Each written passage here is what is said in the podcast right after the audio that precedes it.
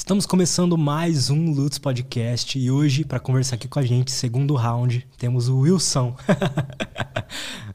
e aí, cara, tudo bom, cara? Preparado para o segundo round. a gente tava conversando aqui, né, em off, que, pô, a gente fez aquela, aquela primeira vez, a gente não, não se conhecia direito, né, mas, pô, foi muito legal, cara. E a galera, a galera curtiu muito, eu curti muito. Você disse que gostou também, né? Muito, curti muito. Eu tava até falando em off, assim que eu estava esperando um tempinho para falar assim, pô, vamos de novo. Aí quando eu ia, falar vamos de novo, alguém da equipe, o Matheus, ligou, falou, oh, você quer voltar? Ah, quem sabe? Deixa eu pensar. Você fez de difícil. Difícil de difícil, de menina bonita. E foi muito legal, porque é, teve um corte de um daquela conversa toda que ele viralizou. Foi uma coisa assim que nunca tinha acontecido comigo. Aqui, né? De ver, eu até fui brincando com a minha mulher, falando, cara, isso é vírus, meu, o que está acontecendo? Começou a ver os númerozinhos subindo. Subindo muito rápido, muito rápido o gráfico. Eu falei, o que aconteceu? Aí foi um corte que vocês editaram, que aliás ficou muito legal, umas imagens assim e tal, e que aquilo viralizou, deu muitos views, muitas curtidas, e foi muito legal. Legal, cara. Eu tava falando pra você que eu nem olho essas coisas, mas depois eu vou ver lá qual que foi. E mas é porque a conversa foi muito legal, foi muito conteúdo, ajudou muita gente também. Muita gente mandou mensagem falando, pô, traz o Wilson de novo, foi muito legal, me ajudou muito. Então, cá estamos. Maravilha. e antes da gente começar, deixa eu só dar um recadinho do, do nosso patrocinador aqui, que hoje é a Insider, essa camiseta maravilhosa que eu estou usando aqui. A Insider faz, eu não sei como, mas eles colocam muita tecnologia nas roupas, tá? Então essa camiseta que eu estou usando aqui, ela é anti-odor, por exemplo, então não fica cheiro. É, ela não precisa passar, o que é bizarro. você pode amassar ela à vontade que ela não precisa passar. Ela, além de tudo, se você, assim como eu, gosta de usar preto, ela não esquenta no, no calor. E aí dá pra usar pra treinar, dá pra usar pra sair, dá pra usar pra. Enfim, qualquer coisa. E, e é isso. Assim, eu tenho um presentinho aqui que eles mandaram para você também. Uau! Você uma olhadinha. Oh, que massa! e se puder abrir aí pra gente ver, eu queria que você uh, sentisse. Hora o drama.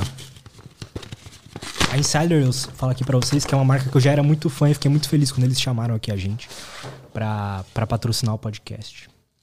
Ó, oh, a embalagem já é alto grau aqui.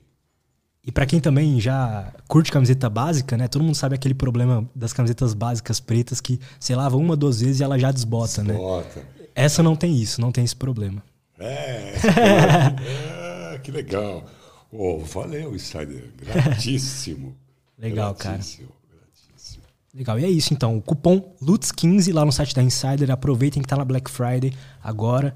E se você usar ainda mais o cupom LUTS15, uh, eh, você recebe mais 15% de desconto. E isso é em todo o site, tá? Uh, eu tô usando aqui a Tech T-Shirt, se vocês quiserem olhar lá. Uma, uma camiseta cheia de tecnologia aí. E é isso. Obrigado, Insider. E vamos pro papo.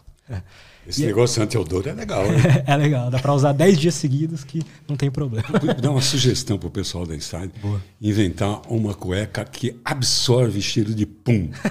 pra gente poder peidar à vontade em qualquer lugar. Cara, pior é que eles têm cueca e é muito boa. Tô usando agora, inclusive. É uma cueca muito boa. E é... sabe, aquele, sabe aquele problema das cuecas? Você vai correr, vai andar, ela começa a subir? Hum, hum. Essa cueca não tem esse problema também. Eu não tenho esse problema, porque primeiro que eu não corro, segundo que as minhas pernas são muito finas. Isso não acontece com o cara com dois palitinhos. Cara, mas, pô, brigadão aí por ter vindo aí de novo. E eu que agradeço. Uma pergunta que eu gosto de fazer sempre pro, pro pessoal que vem pela segunda vez é... Em quatro meses da última vez que você veio, deu pra... Mudou alguma coisa no Wilson? Você aprendeu algo novo? Ainda tem espaço para Teve espaço para melhorias? Cara... Passou por algo Olha, então, isso daí é uma pergunta que faz todo sentido para mim. Porque eu não acredito na idade cronológica. Claro, eu não acredito no, mas meu corpo prova que eu tenho a idade que eu tenho. Aliás, às vezes ele acha. Quantos anos você tem? Eu vou fazer. Tenho 68. Aí, a partir de 29 de janeiro, vai ser um ano feliz.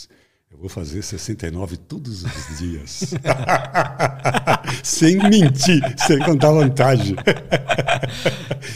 Mas o que eu quero dizer é que assim, eu sou bem jovial, vamos dizer assim, bem menino, tenho um menino que eu alimento. E, e parte dessa jovialidade é me reinventar de tempos em tempos. inclusive na, profissionalmente, intelectualmente e tal. E até estava conversando com você. Tô, já tem alguns meses que eu me embrenhei para estudar os psicodélicos e, é, e a relação dele com os transtornos mentais, com possibilidade de cura. Então, nesse momento, eu estou me inventando, estudando isso, fazendo curso, lendo artigo, conversando com pessoas. E eu tenho alguns pacientes que eu faço uso experimental, né? porque eu, e um desses pacientes sou eu. O outro é a distinta senhora que está ali na minha frente, que é a minha mulher, que é a minha cobaia também. e tem alguns outros pacientes já antigos que aí eu proponho começar a trabalhar. Estou trabalhando com psilocibina. Como é que está sendo assim esse processo? Porque a gente aprendeu que, pô, depressão taca remédio aí. Então, então, na verdade, assim, de fato, eu procurei me interessar por isso é por isso, por ansiedade, por a questão da ansiedade, da depressão, que são o maior volume de pacientes que nos procuram.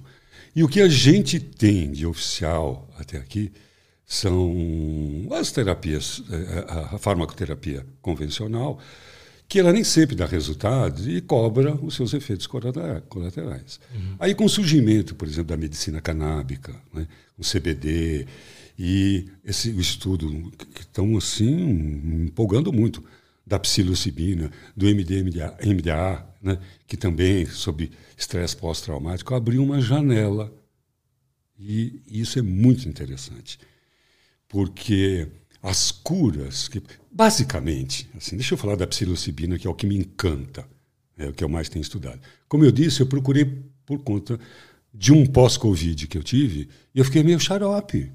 Eu não lembrava, tinha, tinha problema assim de memória recente, que é coisa que eu sou assim, conhecido por uma boa memória. E assim, tipo, assisti aquele filme com aquele, como é que chama aquele bonitão? Brad, Brad, Brad Pinto? Não, quase, quase. Não vinha o Brad Pitt na cabeça. E aí eu comecei a estudar isso daí, que é uma coisa que tem chamado de brain fog, né? cérebro enuveado, enfumaçado, pós-Covid. Isso é muito comum em algumas pessoas. E é reversível. E aí eu vi um trabalho de que 200 miligramas de psilocibina diariamente, que é uma dose sub, é, é, subperceptível, a gente chama de microdose ou dose subperceptível, não tem alteração da consciência. Né? E aí isso poderia trabalhar por conta dessa neuroplasticidade, trabalhar nessas lacunas minêmicas e tudo, eu comecei a experimentar.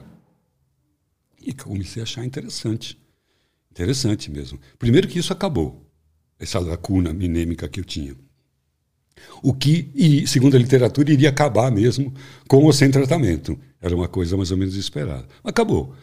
Mas eu me sinto cognitivamente assim, espertão, disposto, depois que eu comecei com a psilocibina. Aí comecei a estudar e vejo um bom resultado em todos que eu estou usando. E aí estou querendo aprofundar isso daí.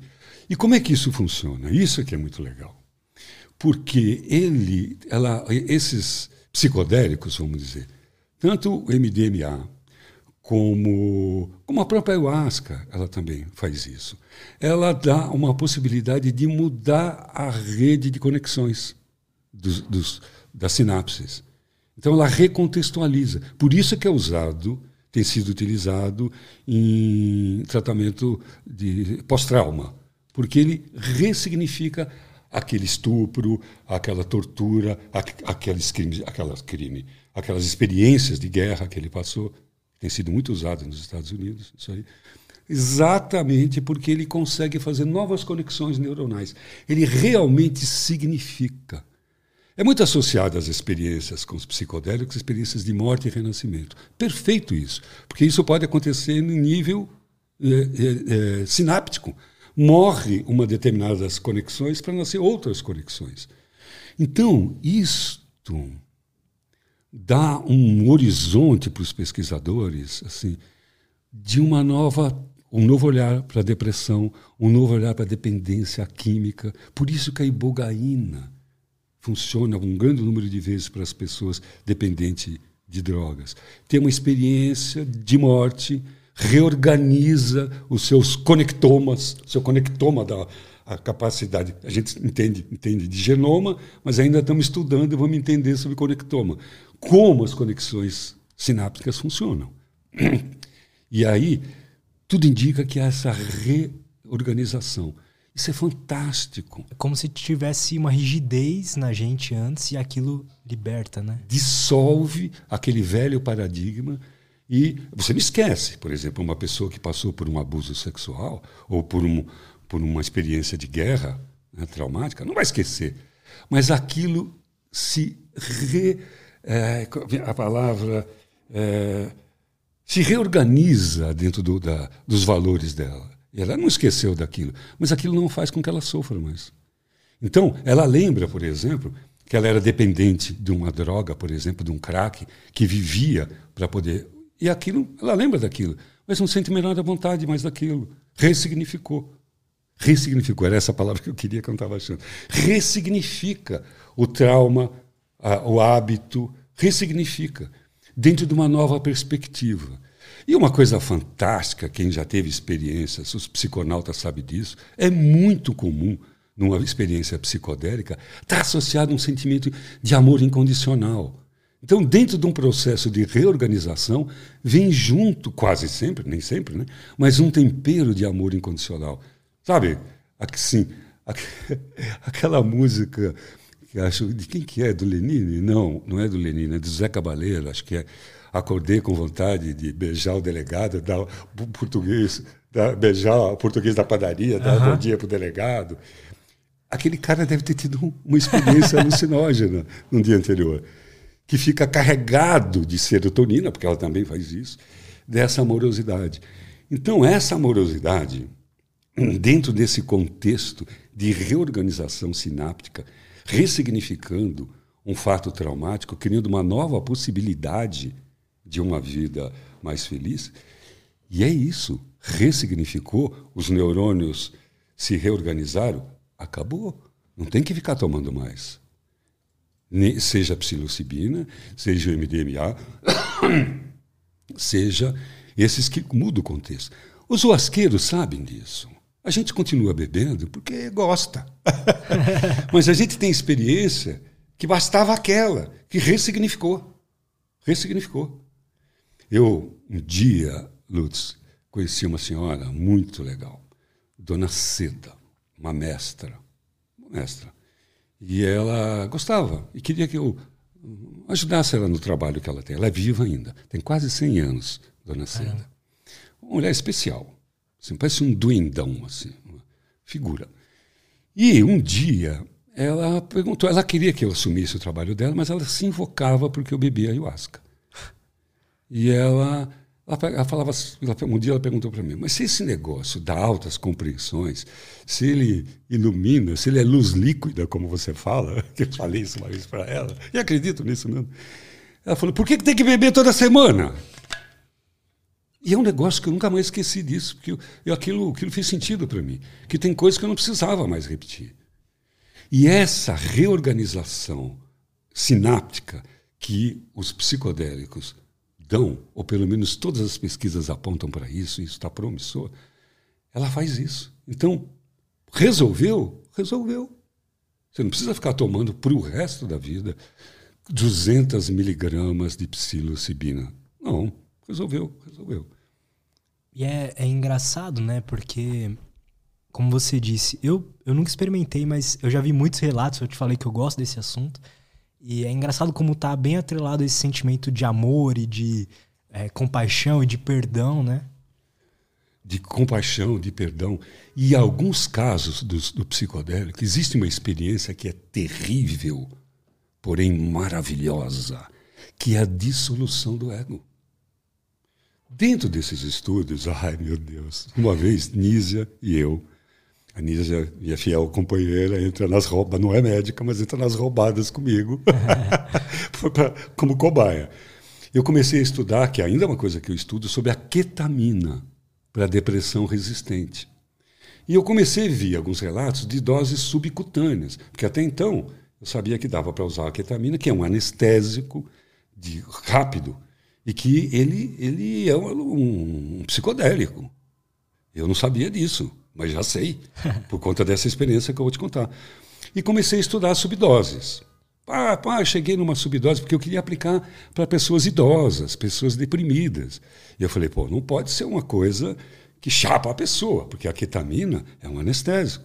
É, mais, é bem utilizado para para veterinário, porque é rápido, uhum. recupera rápido e tal. Bom, estudei.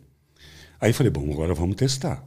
Então, antes de testar nas pessoas, eu tinha todo um protocolo de pesquisa ali e tudo, antes de começar. Eu falei, bom, vou testar em mim. Em mim e na minha fiel cúmplice. e, aí, e eu tinha mais um paciente para atender. Aí eu falei, ó, eu vou aplicar a dosagem subcutânea, microdose aí, achei eu. E pá, enquanto você, aí eu vou atender, depois eu venho aqui te assistir, eu vou fazer algumas perguntas, quero ver como é que você se sente e tal. Legal. Aí, de repente, a Clauzinha lá me liga e fala assim, ó, o último paciente acabou de desmarcar. Então, eu falei, beleza. A Anísia já tinha tomado, aplicado subcutâneo nela. Uma dosagem ínfima, que eu não me lembro agora, era uma dosagem um pouquinho acima daquilo que eu consideraria que era mínima, porque eu queria sentir alguma, saber como é que faria, né? se eu me sentiria melhor. Bom, quando eu fui descer para avisar a Cléo que eu não ia mais descer, que eu ia que eu tomei, começou a ter um efeito na Nízia. Aí ela começou a ficar desesperada. E ela, o asqueira velha, por conta de começou assim, Viagem Alucinante. Lembra desse filme? Um clássico antigo. Uma, é muito bom esse filme. É o primeiro filme que eu tenho notícia sobre os alucinógenos, assim. Aquela pirotecnia. Uhum. E, e ela começou a despersonalizar. E eu comecei a dizer para ela: olha, calma, fica aqui. Ó, atenção, fica aqui comigo. Isso é uma experiência que nós estamos fazendo com a ketamina. Lembra, sou eu, seu marido. Eu já te coloquei roubado alguma vez? Puta, um monte de vezes. Mas naquela hora, com aquela voz firme, a Sila. E aí, quando eu comecei a colocar ela em linha, começou a bater o efeito da ketamina em mim. E aí eu, agora você presta Comecei a falar baleiês, né? Pá! Acabou. Saí, deitei, tombei. Foi muito semelhante a uma experiência que eu tive com DMT fumado, uhum. DMT puro, que é uma coisa assim que não dá para aproveitar, porque tomba para trás e começa o show de pirotecnia. E a ketamina foi assim. E eu já não sabia mais quem eu era, onde eu estava, despersonalizei mesmo, de fato. Quando eu comecei a voltar, e aí eu comecei a ficar preocupadíssimo com ela. Só que ela já tinha voltado, como ela começou antes, também voltou antes. E aí eu comecei, ela, ela que começou a dizer: alô, ó, nós aqui, tua casa, sua cama, sua mulher, lembra-se de mim? e aquilo eu fui voltando, fui voltando. E aí eu fiquei um tanto quanto desanimado da ketamina, porque eu queria usar a ketamina para, baixo custo. Porque hoje isso é possível com resultados, mas com assistência ventilatória. Uhum. E é preciso ter um efeito dissociativo. Isto é, é preciso ter aquilo para conseguir um efeito na depressão. Então aí esbarrou num nó. Porque a subdose você não sente nada. Na ketamina, você tem que dissociar. Então precisa de uma assistência, precisa de um ambiente. E isso torna a terapia cara. E a gente precisa arrumar coisas para o povo, para as pessoas. Não é para aqueles que têm só uma elite que pode pagar uma terapia assistida. Eu fico imaginando um psiquiatra que vai ficar o tempo todo assistindo a pessoa durante. Enfim, isso tem um custo. Sim. Aí. E os psicodélicos, de uma maneira geral, a psilocibina, isso pode acontecer mais uma, duas vezes e depois pronto, e resolveu o problema. Então, uma nova cortina. Aí. Mas é isso, é uma experiência que passa exatamente por todo um controle científico, porque ele pode passar por uma dissociação. E aquilo pode apavorar uma pessoa que não esteja preparada, então ela precisa de uma assistência. Mas será que essa dissociação não é justamente o que faz ser tão isso tão interessante? Isso. É isso. É nessa dissociação, por isso que eu chamei, passa-se por uma experiência terrível e maravilhosa, porque ela tem esses dois lados. Terrível, porque a gente se desestrutura, psicotiza, entre aspas, por alguns momentos. Mas é exatamente essa quebra da lógica que existe a possibilidade de montar um novo paradigma, sair dali renascido. Então, faz todo sentido essa questão de morte e renascimento. Porque é isso. É uma quebra, é morrer em vida. Cara, tudo que alguém que persegue a consciência, que busca a consciência, quer é aprender a morrer sem sair do corpício e viver de novo, nascer melhor. nascer pior também. Morre e nasce mais idiota ainda. é esquisito. Então, isso que, que, que tem empolgado os cientistas. E, ainda hoje no Brasil, com a própria medicina canábica, acontece isso. Cara, olha que incrível. Isso começou aqui no Brasil. E começou aqui na minha faculdade, na Santa Casa. Há muitos anos, a primeira pesquisa que teve sobre epilepsia e o óleo de cannabis foi com o, israelense Michelin, lá, o pai da medicina canábica, que fez com um professor aqui na, Santa, na Faculdade de Medicina da Caramba, Santa Casa. que legal. E que deram uns resultados incríveis. Isso lá atrás, lá atrás. E não deu sequência para a surpresa do professor, porque o Brasil poderia ser né, um, dos, um dos, dos países de ponta já, principalmente no estudo da epilepsia e a cannabis. Mas por conta do preconceito. Então, era outra época.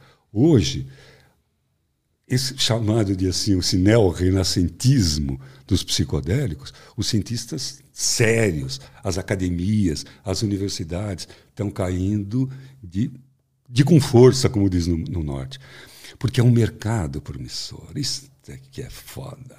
O interesse não é a saúde pública, é a economia. Mas. Tudo bem, né? Tudo bem. Se vai ajudar a galera. Com menos prejuízo, com menos efeito colateral, bora. Então vamos pesquisar isso daí. Então abre-se uma nova possibilidade hoje. E é louco, né? Porque o fungo, o, o, o, cogumelo em si, ele é um ser vivo, né? E ele está interligado e é muito isso, louco. Isso é mágico, né? Também. Exatamente. Se a gente vai assistir um, um documentário que tem na Netflix, é, é, Cogumelos Mágicos. Né? Eu nunca assisti, cara. Não. Não. Pô, Foi legal? Legal pra caramba. Tá aí, tá? É Netflix. Tá lá. Ele, por si só, ele é muito doido. Ele, ele não é vegetal, mas ele também não é animal. Ele faz essa fusão, ele faz esse meio campo. Ele é o primeiro que chega. Ele é o cara que devolve a vida. Ele faz parte do ajudar a apodrecer para ajudar a regenerar essa coisa do dissolve, coagula, essa coisa alquímica. Se tem um bichinho, não vou nem chamar de bichinho, se tem um trem, vou usar esse adjetivo mineiro que serve para tudo, se tem um trem mágico na natureza, são os fungos. São os fungos. E como eles são diversos, variados nas suas formas, nos seus sabores, nas suas propriedades químicas. Incrível isso. Incrível.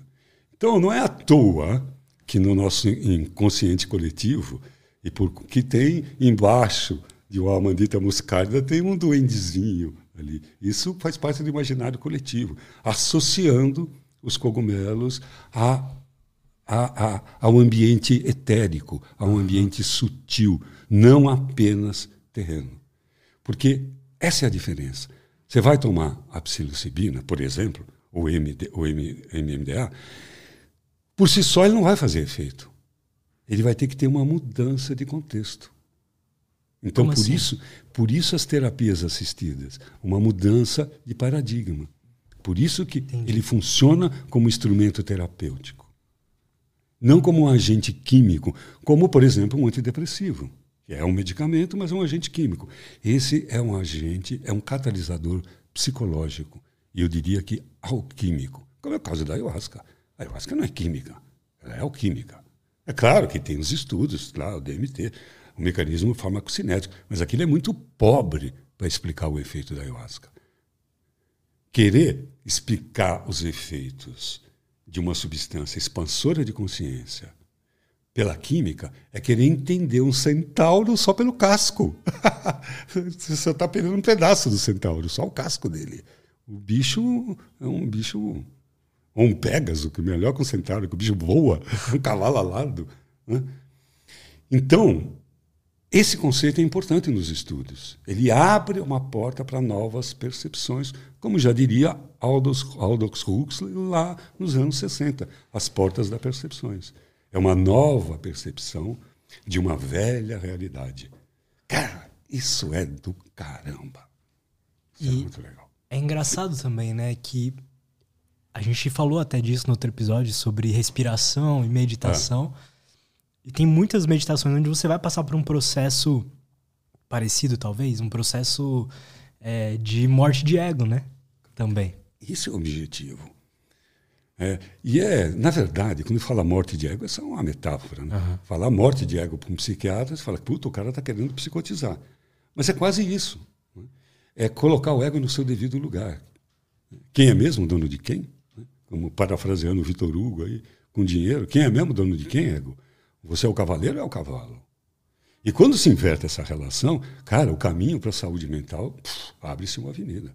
Quando a gente começa a entender que o ego é importante, mas ele não é o dono.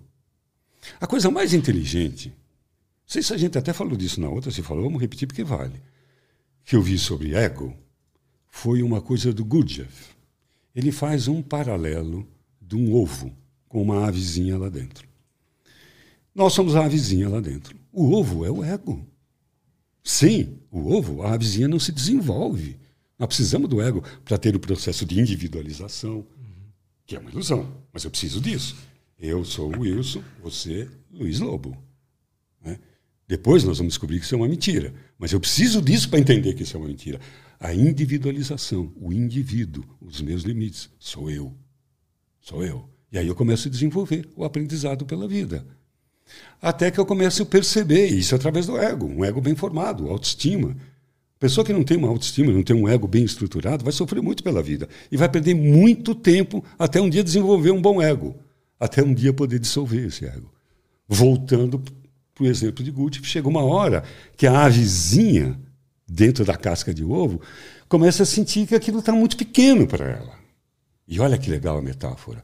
De dentro para fora, não de fora para dentro, ele começa a ter uma atitude com a parte mais dura dele, com o bico. Ele começa a quebrar aquele ovo e vira luz. Aquela kitnet, aquele estúdio que estava pequeno para ela, para aquela vizinha, agora virou o universo, cujas paredes é o horizonte. Ela que vivia exprimida, agora começa a conhecer a possibilidade de voar. Mas ela teve que romper o ego. Isso aí emenda com três palavras do cristianismo gnóstico que diz geração, degeneração e regeneração. Geração, estruturar o ego para que o, o, a avezinha amadureça. Chega um momento que eu preciso de degeneração, degenerar o ego, mas no sentido de reorganizá-lo, reorganizá-lo, novas sinapses para ele, para o ego.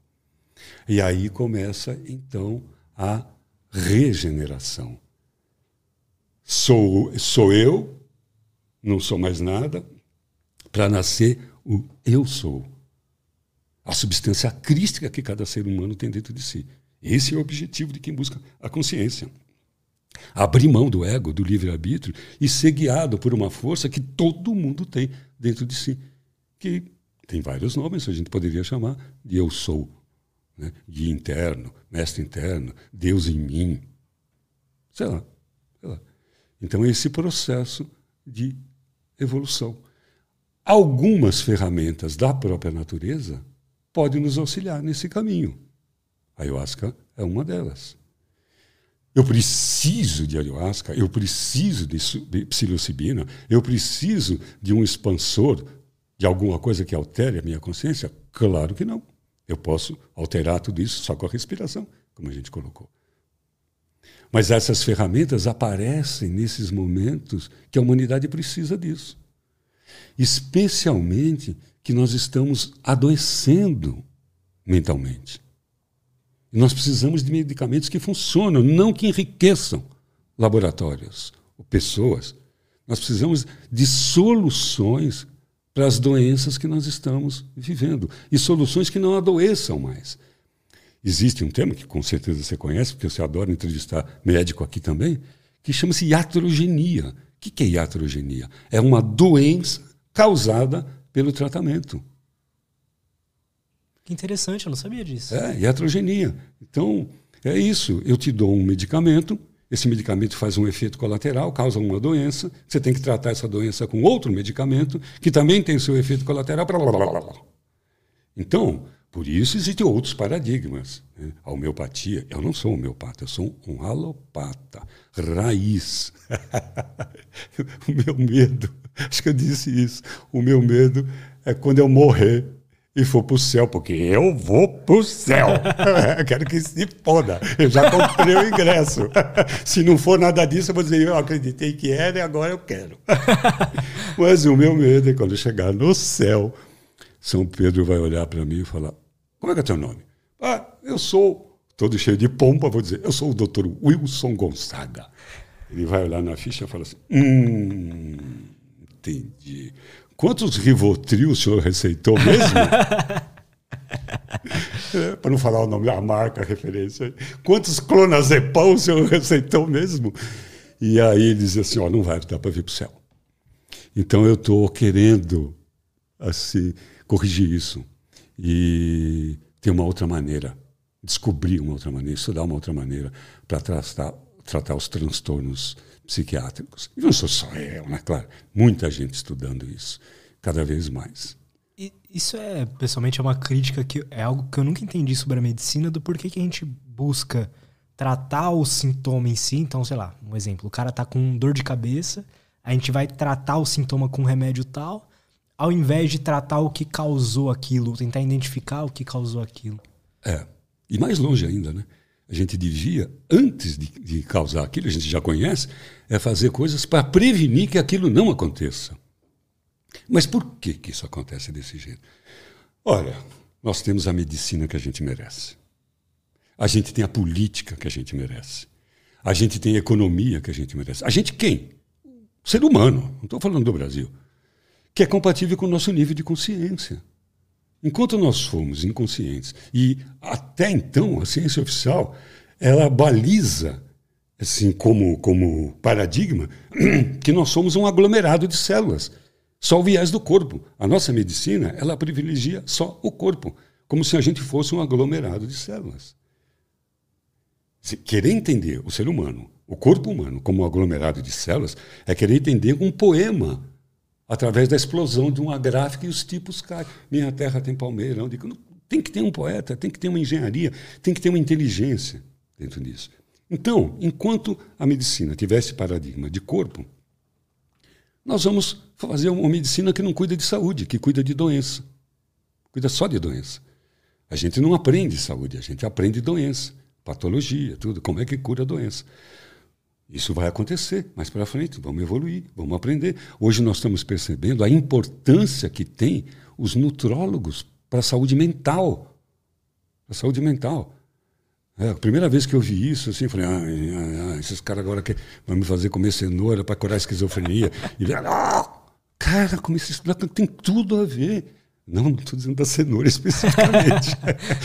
Mas a alimentação. Então, a tecnologia, a ciência e a própria consciência coletiva vai criando uma nova medicina, novos olhares. E chegou a hora da gente revisitar os expansores de consciência, os alucinógenos, os psicodélicos, como possibilidade terapêutica. E isso sem perder a possibilidade do desenvolvimento de consciência, anda junto isso. Porque a doença, sob um ponto de vista que eu não, é, não foi invenção minha, mas eu, advogo esse ponto de vista, é uma desordem. Então, se nós tivermos uma ordem, ou reorganizarmos a ordem, não há doença que suporte uma ordem física, uma ordem psíquica e uma ordem espiritual. Não há doença, porque a doença é desordem. Então, um dia, assim, o grande medicamento será a construção humana, a construção do ser humano. Essa será a grande medicamento. Se eu estiver saudável, aliás, eu acho interessante isso. Quando a pessoa ilumina, aí ela fica saudável. Aí pode ser chamada de são. São Wilson, São Luís, porque ficou são, saudável, né? iluminou, dominou a doença. Então já tem essa relação de corpo, mente e espírito ficou equilibrada. Esse é o caminho.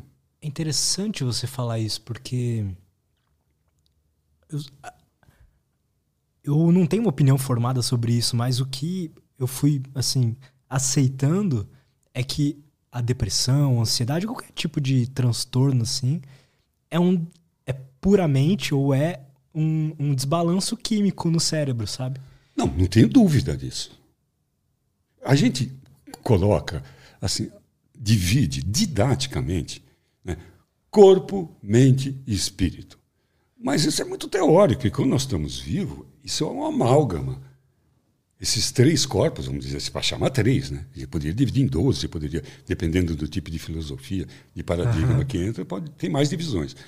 Mas isso é didático, porque quando nós estamos encarnados, aqui, vivos, aqui, o corpo é predominante e tudo tem que passar por ele. Então, por mais que eu tenha uma memória espiritual de uma outra encarnação, isso vai se refletir numa reação química dentro do meu corpo. Com certeza. Por mais que eu encontre a mulher da minha vida e recordo, recordo que ela vivia num castelo, na era medieval, me chamando, no outro e tal, tudo, eu só vou reconhecer isso com reação química. Eu só vou poder transar com ela se eu tiver testosterona, se eu tiver tesão, se tiver acontecendo tudo aquilo. Então, não podemos desprezar o corpo. Não podemos desprezar a nossa biologia, mas não podemos ficar escravos dela, porque não é só isso. Eles se entrelaçam. Então, no fundo, nós não só somos um conjunto de reações químicas, como somos um conjunto de reações químicas de outros seres. Como assim? Milhões de vírus, bactérias estão existindo em mim agora, com uma vida inteligente aqui dentro de mim. E eu sou tudo isso, um monte de vida individual, inclusive. Ó, vou falar agora com uma enterobactéria aqui, você que me deu um piriri a semana passada. Vocês se ajeitem aí, viu? Porque eu não estou querendo sair correndo para cagar no mato como aconteceu essa semana, lá na praia. São seres individuais, inteligentes. Incrível isso. Existe uma meditação, e a mim faz todo sentido, que pede que você converse com as suas células. Ah, legal. Converse com as suas células, que elas aceitem voltar à ordem original, divina, o diapasão do Criador de tudo isso que colocou a perfeição, com conversa. Existe um casal, um casal Simonton, que criou a, eles trabalharam muito tempo com câncer, que criou a visualização criativa, toda uma técnica. Eles foram, foram indicados para o prêmio Nobel, mas não ganharam. Não ganharam. O que, que é isso? É uma técnica mental para curar câncer, conversando com as próprias células. Não envolve remédio, não envolve medicação, então não podia ganhar o Oscar. mas foram indicados pelo trabalho, um casal, anos, isso é antigo. Irado. Trabalhando com imagens, mudando o comportamento do cérebro. Só com imagens. Claro que isso funciona. Claro que isso funciona. É, tanto para mal como para bem. Tanto para bem, perdão, como para mal. Se a pessoa fica imaginando que ela vai adoecer, que ela tá, teve uma dor de cabeça e que aquilo é um aneurisma, está construindo uma doença. Então, é poderosa a possibilidade da gente entender como é que a mente interfere no corpo e como é que o corpo interfere na mente. Quem de nós já não teve um pilequinho na época de faculdade, depois de uma prova, vamos tomar um pileque no bar, aí você começa a achar que todo mundo é legal, todo mundo, até aquele cara que você não gosta muito, fala, putz, preconceito meu, vai lá, abraça o cara e tal, e, e, e amanhã você olha o cara e fala, puta que pariu. Química, química, química pura. O tesão, a sexualidade. Cara, pense numa coisa importante, que a gente nem falou disso, né? Da sexualidade é uma coisa Vamos importante. Falar. Química. É química. A pessoa, por exemplo, que tem um transtorno, um desvio sexual, um transtorno, ela começa a ficar absolutamente. Vamos pegar um exemplo bem chocante. Assim, um, uma pessoa que tem um transtorno da pedofilia. Ele vê uma criança, ele sabe que aquilo é uma criança, que não tem a menor lógica, mas uma química dentro dele deixa ele completamente embriagado e ele faz o que faz. Química. Química. Então, tanto nós podemos, com a mente, regularizar, regular a química cerebral, como a química cerebral do homem inconsciente acaba regularizando, regulando as suas emoções, a sua consciência, o seu paradigma. Haja visto o sexo. Quantas e quantas coisas o sexo fez de, o sexo não, pelo amor de Deus. A sexualidade humana fez de mal para si mesmo com uma ferramenta tão maravilhosa quanto é o sexo. Por conta de não entender e tal, e ter essa ferramenta, usou isso para um monte de coisa, para opressão, para doença, para oprimir as mulheres durante tantos e tantos anos, quando é um instrumento de consciência. Um instrumento de consciência. Como assim? Bom, existe uma linha, o tântalo, que coloca, vamos dizer assim. Porque, assim, imagine o seguinte: o que mais poderoso nós temos em nós é o orgasmo. O orgasmo, ele é um Big Bang. Ele é um momento onde masculino e feminino, dizendo de maneira clássica, mas de polaridade, mesmo tendo uma relação homoafetiva, vai ter uma polaridade masculina e feminina, não importa, que num determinado momento conseguem, com os corpos, com a física, um nível de comunhão e de uma explosão cósmica que imita o Big Bang, a criação. Cara, você já teve algum orgasmo? Ainda não. Mas quem sabe. Cara, não desista. Vai ser muito bom. É maravilhoso isso. Por quê? Fogos de artifício, né? de químicos. É uma pirotecnia química. E que para que é aquilo? Para que a gente nunca esqueça o quanto é bom para perpetuar a espécie. Mais um presente da natureza para perpetuar a espécie. E nós ainda temos o privilégio, como alguns animais, de podermos transarmos não só para reproduzir. Desculpe aí os fundamentalistas aí, mas nós temos esse privilégio de transar para construir amor, para construir prazer, para construir carinho. Conexão, né? Conexão. Então, o sexo é uma coisa maravilhosa. E, no entanto, olha o tanto de distúrbio psíquico que ele acaba causando. Cara, assim, até bem pouco tempo a gente viu, ainda tem hoje, pessoas, famílias que reprimem a masturbação nas meninas, nos meninos. Né? Cara, não tem coisa mais inteligente, não tem coisa mais divina do que uma boa masturbação. Porque ela acaba resolvendo um monte de coisa, educando, iniciando a pessoa para a sexualidade. E você lembra do primeiro orgasmo que você teve? Acho que eu lembro. Lembra? Acho que eu lembro, acho que foi o primeiro. Lembro. Cara, eu lembro do meu. Eu lembro. Foi uma, claro que foi com masturbação, né? óbvio.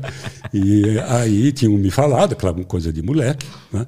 E diz assim, ó, oh, é o seguinte, você pega o piruzinho e começa a chacoalhar, chacoalhar, mas não desiste. De repente vem um negócio e eu, curioso, fui, não vi a hora, achei um negócio interessante, né? Nunca, eu nunca tinha me manipulado, ou se tinha, não tinha feito conscientemente isso. Quando veio o orgasmo, a primeira coisa que eu pensei foi: meu Deus, como é que eu vivi todos os meus cinco anos sem conhecer isso? Como é que eu deixei de conhecer isso? Que coisa, que mágico que é isso. Eu fiquei, não tinha noção de homem, mulher, de, de, né, era coisa, era só um negócio de mexer no corpo e dar aquele trem. Dali para frente me tornei um emérito punheteiro. Porque era uma coisa muito simples, eu não precisava de nada. Só imaginar e e era a imaginação para a criança era muito forte. Eu, assim, eu, me, eu me lembro que eu tinha assim cinco amantes. tinha uma baixinha, carinhosa. tinha aquela do dedo da aliança, que era aquela que eu queria casar, que entrava na suruba. Tinha a maior de todas aqui que era é, que eu chamava ela de Dercy Gonçalves, que era muito mal educada. Tinha a Hebe Camargo, que era minha musa. E tinha a baixinha, que era sempre a mãe de um amigo que eu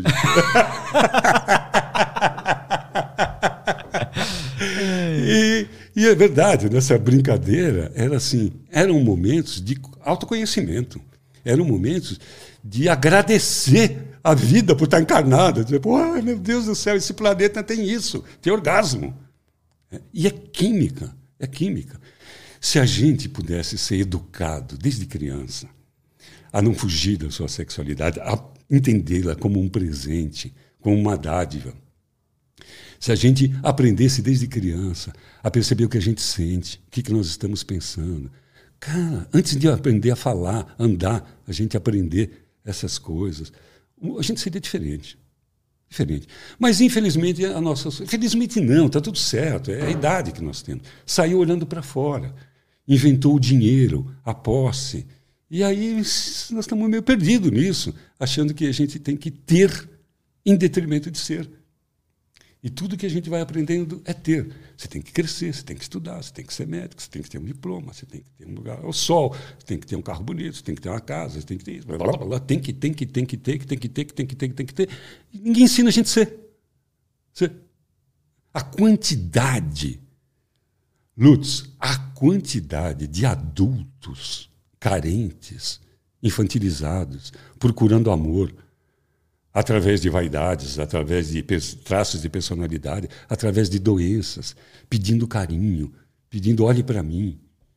É muito grande. E isso não tem a ver com, com poder econômico só.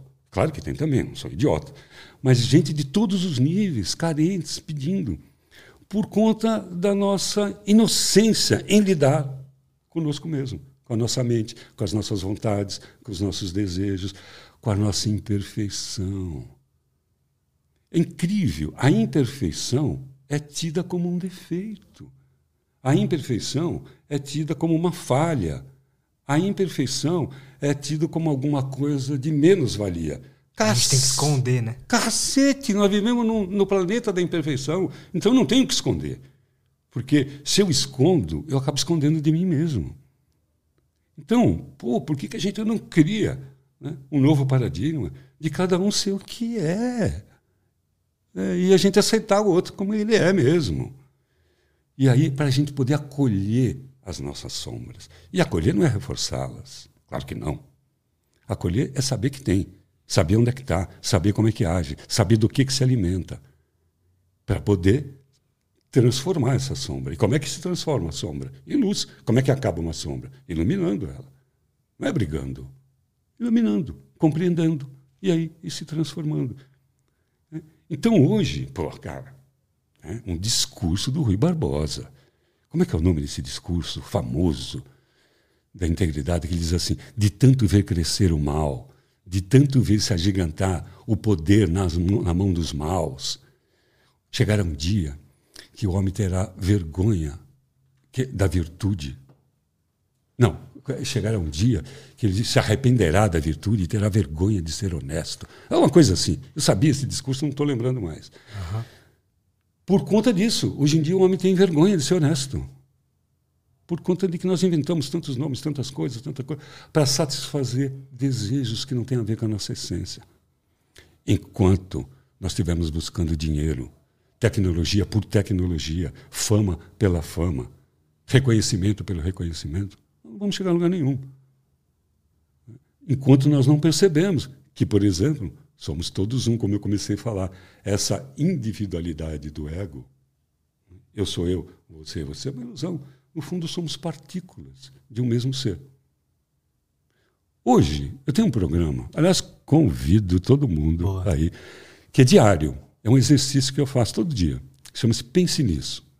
Eu costumo levantar bem cedo levanto cedo, aí a primeira coisa que me vem na cabeça, que eu estou sentindo, eu pego e ponho lá no Telegram, né, que não tem muito limite, e coloco lá o que eu estou pensando, e ainda a pessoa pode comentar e tal.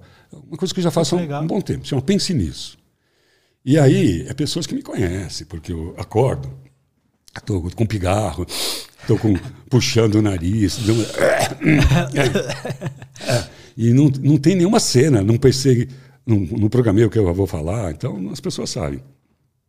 E vai saindo, e aquilo serve como material para depois eu elaborar, lapidar, enfim, trabalhar melhor. E ontem, acho, ou hoje, ou hoje, eu falei uma coisa sobre isso, sobre essa coisa que o universo é expansão e é o pulsar, como um coração. Vida é isso. Tum, tá, tum, tá. A maré é isso. Maré cheia, maré vazante. O universo respira, ele se expande, encolhe, expande. E assim surgiu a vida, segundo eu entendo. Num determinado momento, o poder, o todo, chamando alquimicamente de o todo, Deus, se assim quiser, o todo, ele resolveu se expandir e imprimiu-se uma força centrífuga do centro para a periferia. E ele expandiu, expandiu, expandiu e blam, explodiu em zilhões de partículas. Cada uma dessas partículas somos nós, as criaturas. Só que para elas que elas vivessem isoladas, porque a tendência era voltar à entropia, voltar para o todo de novo. Criou-se a força centrípeta, voltada para o centro, para individualizar cada partícula, criando um indivíduo. Cada partícula é filho do todo. Criou-se vários eus. O todo nada mais é do que o grande núcleo aglutinador de eus. Deus. O conjunto de todas as nossas partículas. Mas precisou dessa força centrípeta voltada para o centro para que eu me reconheça como indivíduo e faça todo o desenvolvimento da minha consciência para depois imprimir em mim de novo, individualmente, uma força centrífuga e, e explodir e me unir com o todo de novo. E aí todos seremos um só, como somos na origem. Complicado? Não, é isso mesmo. Um dia nós vamos voltar a ser todos um. E esse processo é o processo de desenvolvimento. Dentro desse processo de desenvolvimento existe a doença. E existe a doença mental. Tudo como possibilidade de desenvolvimento e de cura. No fundo, a loucura é uma possibilidade de cura. Como assim? A loucura é uma possibilidade de cura verdadeira, de cura espiritual, de cura da essência. Então, muitas vezes, a experiência numa vida de esquizofrenia pode ser a grande oportunidade de cura vista de uma grande angular, vista de um zoom mais longo, mais, mais amplo. Então, bom, mas se você pensa isso, então, cada um que se foda, cada um que tenha suas dores, seus problemas. seus problemas, porque aquilo tudo vai ajudar o cara a evoluir. Mais ou menos. Porque eu posso ajudar a minha própria evolução ajudando os outros a evoluir sem sofrer tanto. Porque a gente só aprende pela dor por conta da nossa ignorância e meninice espiritual. Porque não é possível, não é possível que em outros. Todo mundo aprende só pela dor em outros planetas. Todo mundo só aprende na porrada. Isso é uma característica nossa. Nós podemos aprender por amor. Então, aqueles que já estão aprendendo por amor, podem já ir auxiliando os outros para aprender também por amor. Eu preciso aprender isso aí, cara. Aprender pelo amor. É. é eu sinto que as, a, os momentos onde eu mais aprendi coisas sobre mim, sobre, enfim, foram no momentos mais obscuros ali, de fundo do poço, algo um sofrimento, mas depois fica tudo certo. Só que aí depois começa a dor de novo, vem a dor, vem a dor, aí você sofre e aí fica tudo certo. Aí você vai aprendendo, né? Outros mecanismos de percepção. É isso aí. Bem-vindo ao clube, viu? Porque é assim que a gente aprende. Mas será que a gente tem que aprender assim sempre? Será que não existe a possibilidade? Não, né? Existe essa possibilidade de, de, aprender por amor. Cara, aquele, voltando, né, que a gente estava falando do sentimento de um psicodélico que dá essa amorosidade. A ayahuasca dá essa amorosidade. Sim. eu me lembro uma vez, num domingo, que eu fui visitar o meu pai e minha mãe, e estava aparecendo o programa do Gugu, Gugu Liberato. E ali, né, eu já chegava com vontade de desligar a televisão. Estou na casa dos outros, eu quero meu pai, né, da minha mãe. E aí eu comecei a falar, cara, esse cara é muito simpático. Que cara legal, que programa legal. Aí eu falei, opa, o que está acontecendo comigo? Pós-sessão da ayahuasca. O nível de endorfina, essa amorosidade. Então, a própria amorosidade, quando nós aprendemos a amar melhor, Nós vamos criar um ambiente, em vez de competitivo, de sobrevivência, um ambiente amoroso. E aí nós vamos aprender muito mais rápido, com muito mais profundidade e não mais pela dor. E isso não é uma utopia. Isso é uma coisa possível. Numa das experiências mais fortes que eu tive com expansão de consciência, com ayahuasca, foi no meio da floresta sozinho. E eu precisava resolver uma questão pessoal. Eu queria expandir minha consciência, queria conselho, queria falar com Deus. E perguntar para ele: ó, senta aqui, cara. Tem umas coisas para te perguntar aqui, uns pedidos para te fazer. Nunca te peço porra nenhuma. Agora quero te pedir. Enchi um copão, nada. Eu falei: ah, não é possível. Eu já tinha bebido aquele chá. Ah, não é possível. Vamos lá. Então tá, é assim. Então bebi outro copo. Nada. No terceiro copo, nada. Eu falei, quer saber uma coisa? Pegar minha rede e vou embora. Não é, não é. Então eu tenho que resolver isso de outro jeito. Tenho que resolver isso de outro jeito. Não é por aqui. Porque eu conheço esse chá. Se ele está magicamente não me dando nada, é porque eu não era para beber. Errei. E, e eu teimoso, bebi três copos. Aí, quando eu estava desatando a rede, pô, Lutz, os três copos vieram de uma vez. Deu tempo só de eu não desamarrar a rede e estar na rede, e me jogar na rede. E aí começaram a acontecer coisas fantásticas comigo. E horríveis, porque caiu todo mundo de ilusão. Isso é ilusão, isso é ilusão, isso é ilusão, isso é ilusão. Eu conversei com o filho do homem. Conversei com o filho de Deus. Eu conversei. você pensa o que você quiser, mas eu conversei. e aí eu falei, bom, legal, né? Legal, você fudeu com a minha, com meus paradigmas. Tudo caiu por terra, você destruiu tudo. Mas como assim isso é ilusão, isso é ilusão? O que que... Eu, eu fazia a pergunta sobre o meu amor, meu amor pela minha filha. Isso não é amor, isso é apego. Pelo amor para minha mulher, isso é conveniência. E foi caindo. Tudo o que eu acreditava era relativo. E tudo, tudo que eu... foi caindo, caindo, caindo. Eu falei assim, então, cara, me leva. Mas eu não quero morrer. Se você mostrou que isso aqui tudo é um teatro vagabundo de terceira categoria, por que, que você me mostrou isso? Me leva daqui. Mas eu, eu sou humilde. Eu quero que você me leve como levou Elias, numa carruagem de fogo. Eu quero morrer. Ah, o Wilson acordou cheio de formiga na floresta. Não, não, eu quero pagar esse mico. Me leva. Ele falou, não, não, você tem muito o que fazer aí. Duas coisas, duas coisas se parecem com a realidade. Se você dedicar sua vida, o resto da sua vida, a essas duas coisas, já está bom, compadre. Eu falei, o que, que são essas duas coisas? Primeiro é o amor. Mas o amor não é aquilo que você imagina, aquilo é apego.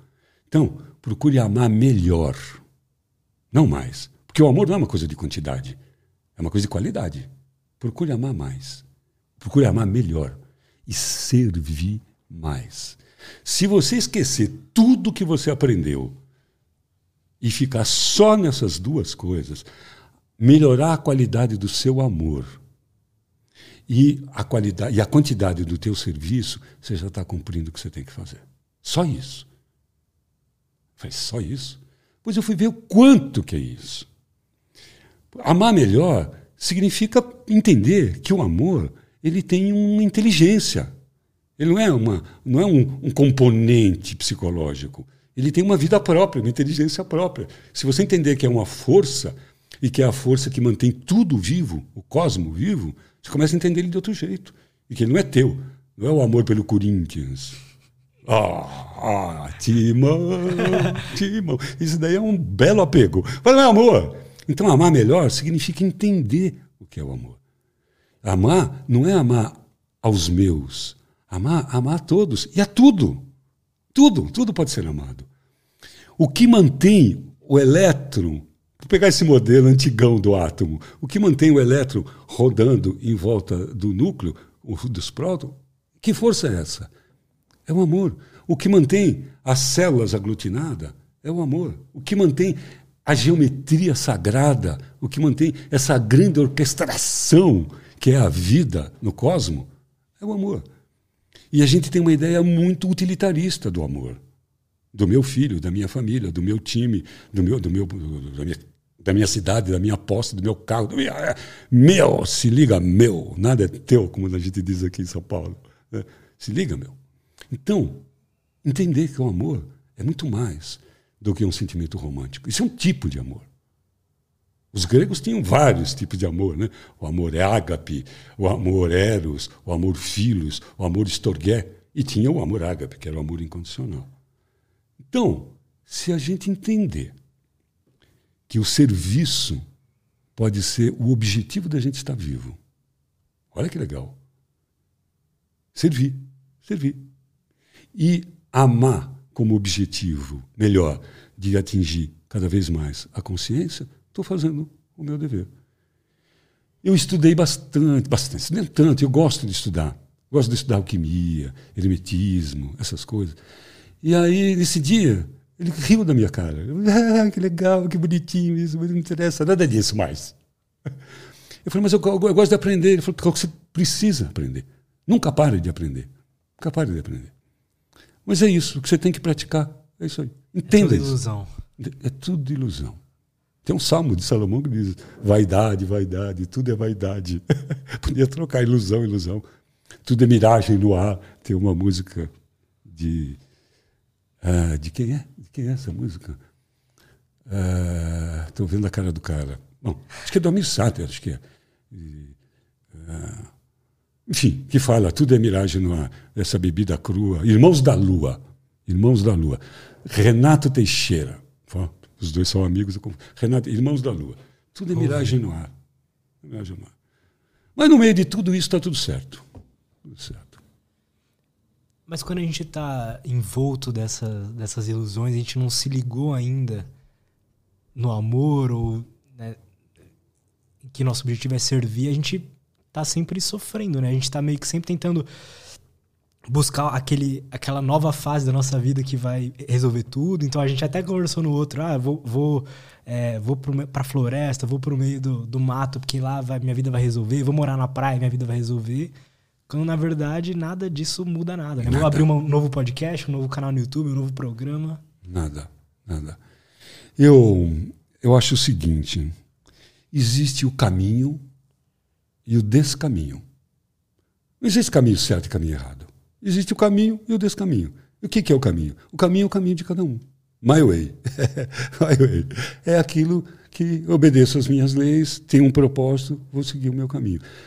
Se isso for feito com essência, com conexão interna, muito provavelmente eu vou ser feliz, porque eu estou no meu caminho. Se eu não achar o meu caminho, ou se for feito em busca de outro interesse, que não os interesses essenciais, eu estou no descaminho. E estando no descaminho, não vou ser feliz. Até o dia que eu acho o caminho. Como a vida é eterna, né? então nós só temos que achar o caminho.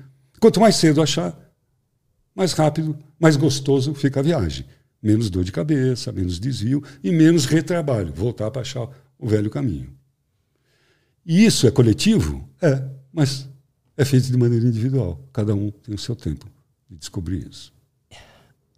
Isso não, não dá um, um desespero, assim, porque você, eu, eu concordo muito com isso também, mas aí quando você quer tomar uma decisão ou fazer algo, ou você nunca fica aquela pergunta, pô, será que essa é uma decisão que tá realmente correta, tá vindo de dentro de mim mesmo? É aquilo que eu devo fazer ou, ou foi implantado, sabe? É, aí é que tá.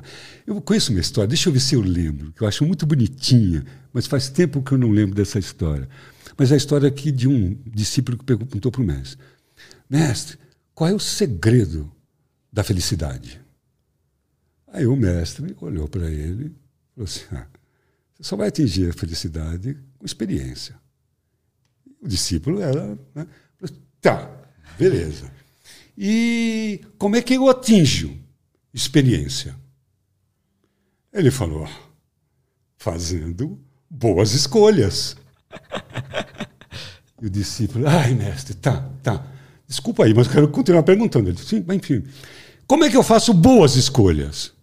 Aí o mestre olhou para ele e falou: Ora, fazendo más escolhas. Como é que eu aprendo a fazer boas escolhas? Ora, fazendo más escolhas. Então, qual é o segredo da vida? vivê-la. Errar, doer, tropeçar, mas aprender. Aprender. Eu tenho comigo que assim, eu me dou direito de cometer novos erros. E fico um pouco implicado de cometer erros antigos, que eu já sei que é errado. Mas fico à vontade para cometer novos erros. Porque até se eu ficar com medo de errar, eu vou tolher minha criatividade. Se você tem medo de errar, você não vai ser criativo. Você não vai fazer. Você não vai fazer. Você não vai empreender. Você não vai ousar. Você não vai realizar. Ou vai realizar bem aquém do que você poderia. Então, beleza. Mergulho. Vou lá. Então, é vivendo. É vivendo. É e aprendendo com os próprios erros. Tem atalho? O atalho pode não ser um atalho, pode ser um caminho que é para mim e que eu achei que era um atalho. Às vezes o atalho me levou, a, eu achava que eu ia chegar mais rápido, eu vou chegar mais tarde onde eu queria, mas eu aprendi coisas interessantíssimas. Então há que experimentar. Mas existe um, um, sentimento que acontece quando a gente toma uma decisão errada e ah, pode passar anos que se chama. Esqueci, calma. Tá na minha cabeça agora. Arrependimento. Cara, super. O erro é altamente pedagógico. O erro, o acerto, o ganho do acerto é aplauso. O ganho do erro é sabedoria. O erro é muito mais legal para o processo pedagógico do que, o, do que o acerto. Faz sentido. Faz sentido isso aí. Então, errar é importante. Agora, o arrependimento faz parte. Mas é preciso que se diga uma coisa. Eu acredito piamente. Aí eu vou ser um pouco mais atrevido. Eu não acredito. Eu sei. Eu vou, vou ter mais um grau de atrevimento aí. Eu passei do atrevido, passou do eu sei, eu tenho convicção de que todos nós temos um núcleo de sabedoria dentro de nós, disponível, independente da tua raça, da tua idade, do teu nível sociocultural. Um núcleo de sabedoria. É o Deus, o embaixador de Deus dentro de cada um. E ele fala conosco o tempo todo, desde criança. Só que ninguém disse isso para gente. Uns chamam de intuição, Outros chamam de, de Deus interno. Eu chamo de avós. e que se você parar com seriedade, com boa intenção, não é assim, ô voz, agora eu vou bater esse pênalti, porque lado que vai o goleiro. não é, essa voz não vai atuar aí. Não é isso. Não é isso. Ela é essencial. Ela não está preocupada com valor, com dinheiro. Ela está preocupada com valor. Ela não está preocupada com fortuna. Ela está preocupada com a riqueza interna. Então, é usá-la com sabedoria. Se parar para ouvir essa voz, que ela não fala alto, tem que fazer silêncio, vai saber o que você tem que fazer. Quando eu digo você, o que eu tenho que fazer e o que não tem que fazer. E conforme nós vamos dando crédito para essa voz, que vamos chamar de intuição, né? poderia chamar de eu sou, e quanto menos sou eu e mais eu sou, menos eu erro, mais intuitivo eu sou a ponto de você. Eu, eu ando muito de moto, eu gosto muito de moto. Então, estou saindo de moto aquele dia de casa e a voz fala assim: não vai por aquele caminho. Vai aquele caminho que você faz aquele retorno, vai por dentro, que você vai perder mais tempo, vai por dentro. Como eu já sei disso, eu não discuto, não fico falando por quê, por quê, por quê. você quer que ela desapareça é ficar questionando ela. E eu voltei. voltei. que, que poderia ter acontecido? Eu ia, poderia ter sofrido um acidente ali. Eu sabia onde, que é uma curva que eu tomo muito cuidado. Mas podia estar distraído um pouco, um, vacilo ali, de modo podia ter caído, ter me ralado tal. Ali, parará. Há muitos anos, eu estou colocando um depoimento pessoal, é, que eu quero deixar bem claro isso. Quero deixar bem claro. Não tem nada a ver com me colocar como um exemplo.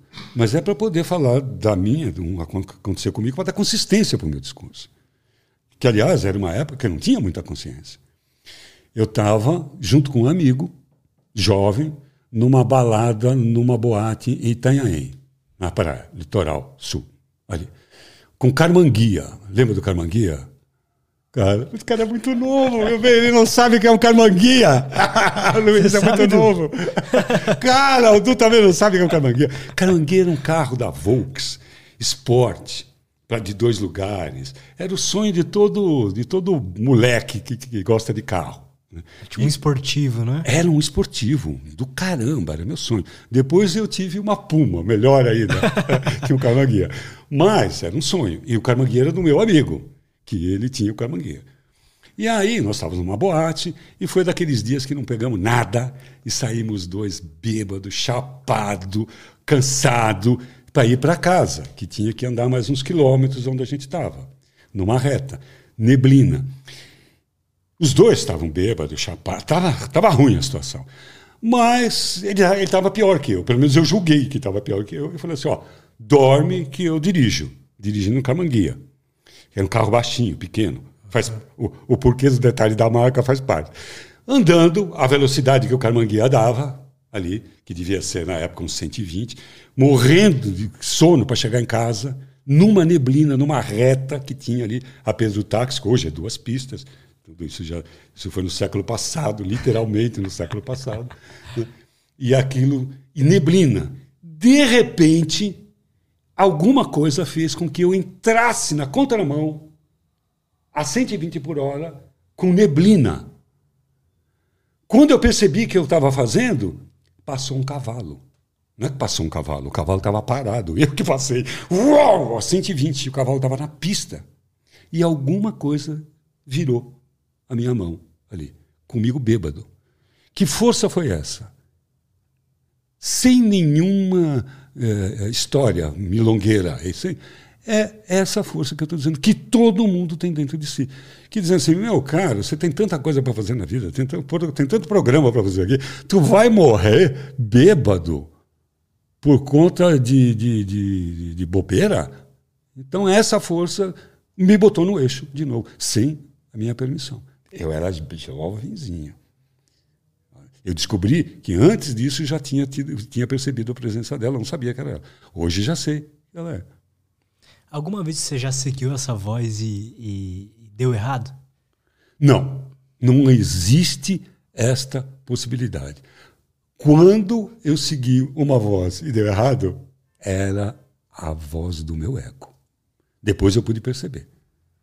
Era a sedução. Porque essa voz, ela não, é, ela não fala as coisas agradáveis, ela fala o que precisa falar.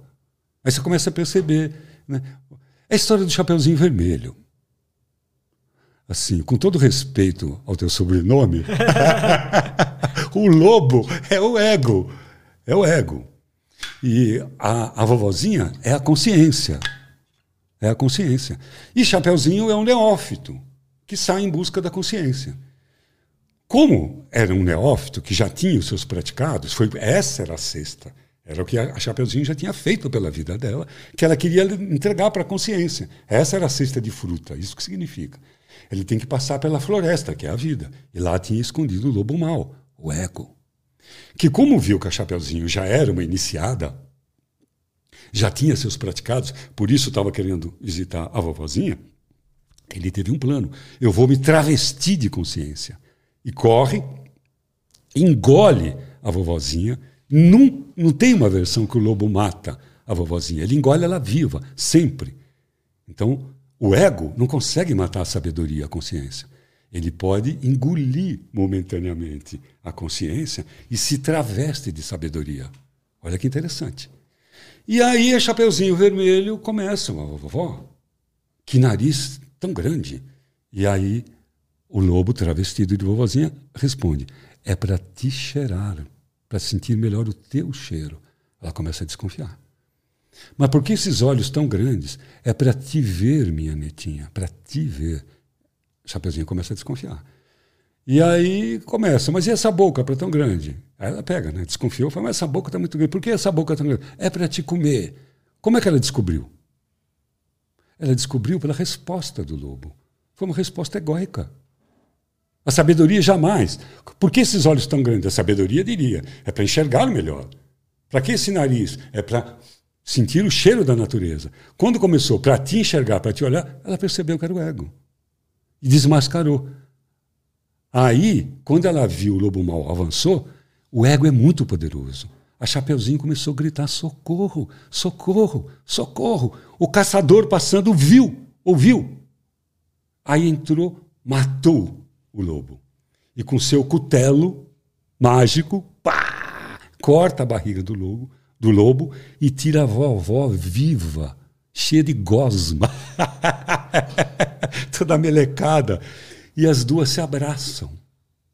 E quando vão agradecer o caçador, o caçador foi embora. Quem é o caçador? O eu sou, é a voz. É essa voz que todo mundo tem.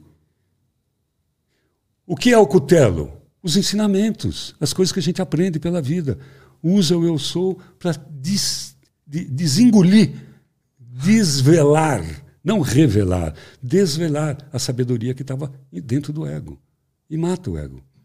E não precisa responder. Quando, quando o neófito se encontra com a sua consciência, ele vai agradecer o caçador, o caçador já está integrado, está tudo ali, já acabou, não precisa agradecer. Ele não, ele não faz aquilo para receber agradecimento, aplauso. É a função dele.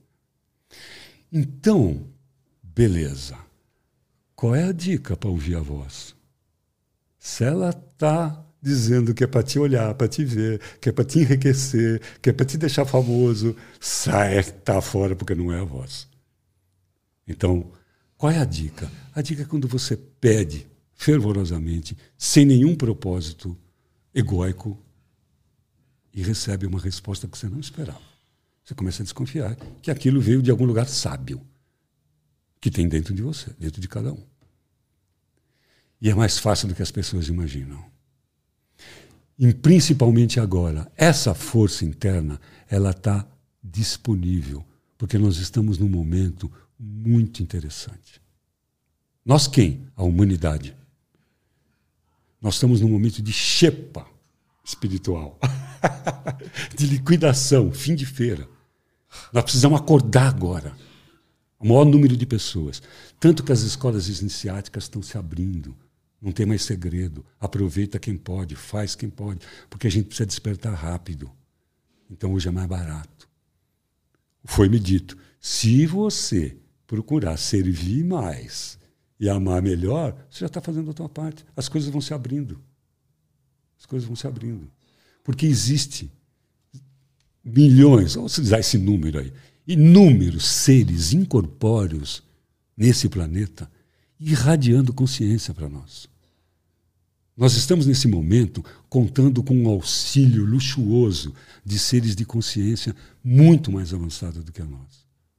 Então, é necessário agora estar receptivo a essa força do bem. Escapa do maniqueísmo judaico-cristão, de bem e de mal. Quando eu digo bem, eu estou falando do amor cósmico. Eu estou falando da harmonia da floresta. Eu estou falando da ordem de um formigueiro.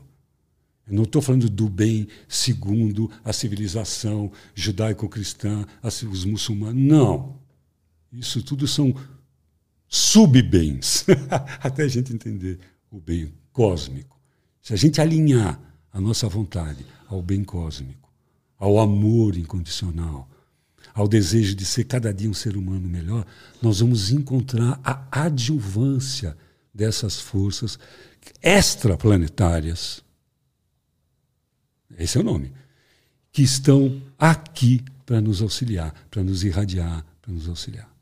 Nunca teve tão fácil seguir o caminho da consciência como atualmente.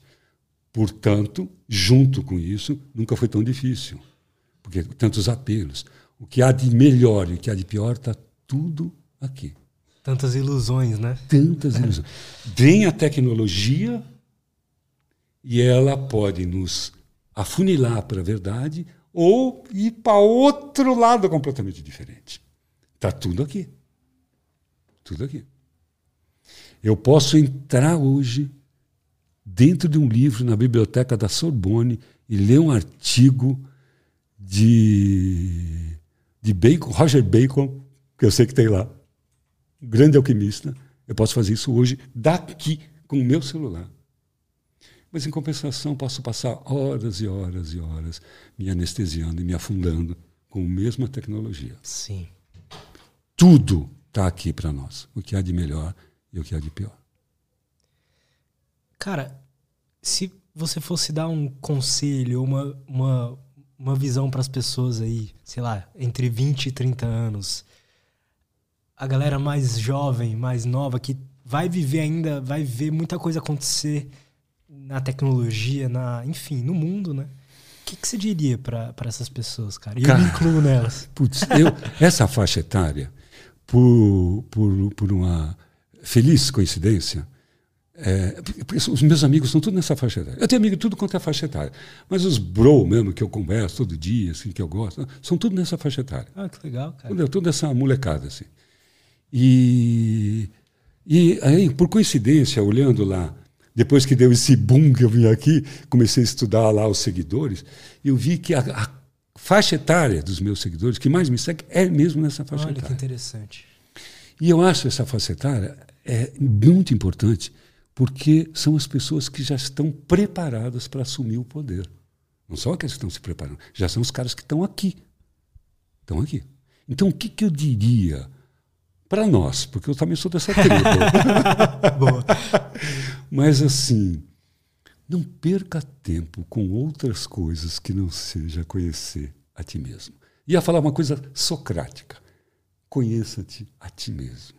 Aprofunda. Porque tem uma coisa: falar sobre autoconhecimento, fazer curso de autoconhecimento, ler livro de autoconhecimento, não é praticar autoconhecimento. Praticar autoconhecimento é abraçar a sombra, é mergulhar, é ter o compromisso de se transformar, é pagar os preços. É pagar os preços.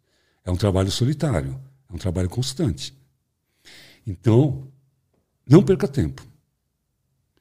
Eu vou resumir o que eu diria nessas duas leis, que para mim são duas leis psíquicas. Primeiro, nós estamos condenados ou premiados a viver eternamente na nossa própria companhia. Nem a morte nos separa da gente mesmo. A morte é uma ilusão. É um, um truque da extrema-direita para enganar o povo. Não. Quer dizer, é uma ilusão, é uma matrix.